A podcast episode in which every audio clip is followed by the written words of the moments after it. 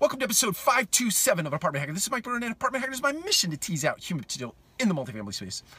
So, first and foremost, I want to welcome Matt Krieger uh, to the Apartment Hacker Nation. Um, welcome, Matt. I really appreciate you. Uh, if you have questions, please ask, and I will answer them right here on the show uh, and give you shout out for the credit, uh, shout out for the question, rather. Um, and Matt, I, I just want to say I really appreciate um, you as an individual, I acknowledge you as a human uh, being uh, I remember working with you at Mills, and it was a, a fantastic experience. You work at a property that is uh, more than challenging, and I really appreciated your approach and your leadership uh, at that asset. It was uh, above and beyond, in my opinion. So, awesome.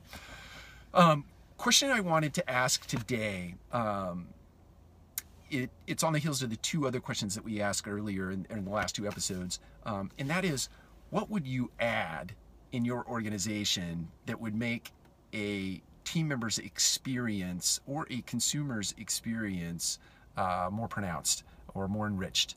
What would you add that you're not doing today to the mix so we can enrich those experiences of the team members and, and the consumers?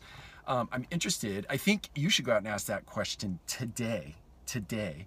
And then I would ask you, what should you do in your organization uh, that you're not doing today. And please share that here. I'd like to share that with the community uh, at large uh, and maybe get a discussion going around some things that we could potentially um, share with each other and we could in, um, uh, implement in our uh, specific organization. So please share. I appreciate it. Uh, thank you for sharing the episodes. Thank you for listening in. If you're doing that in, in the car, please don't watch in the car, but you can listen.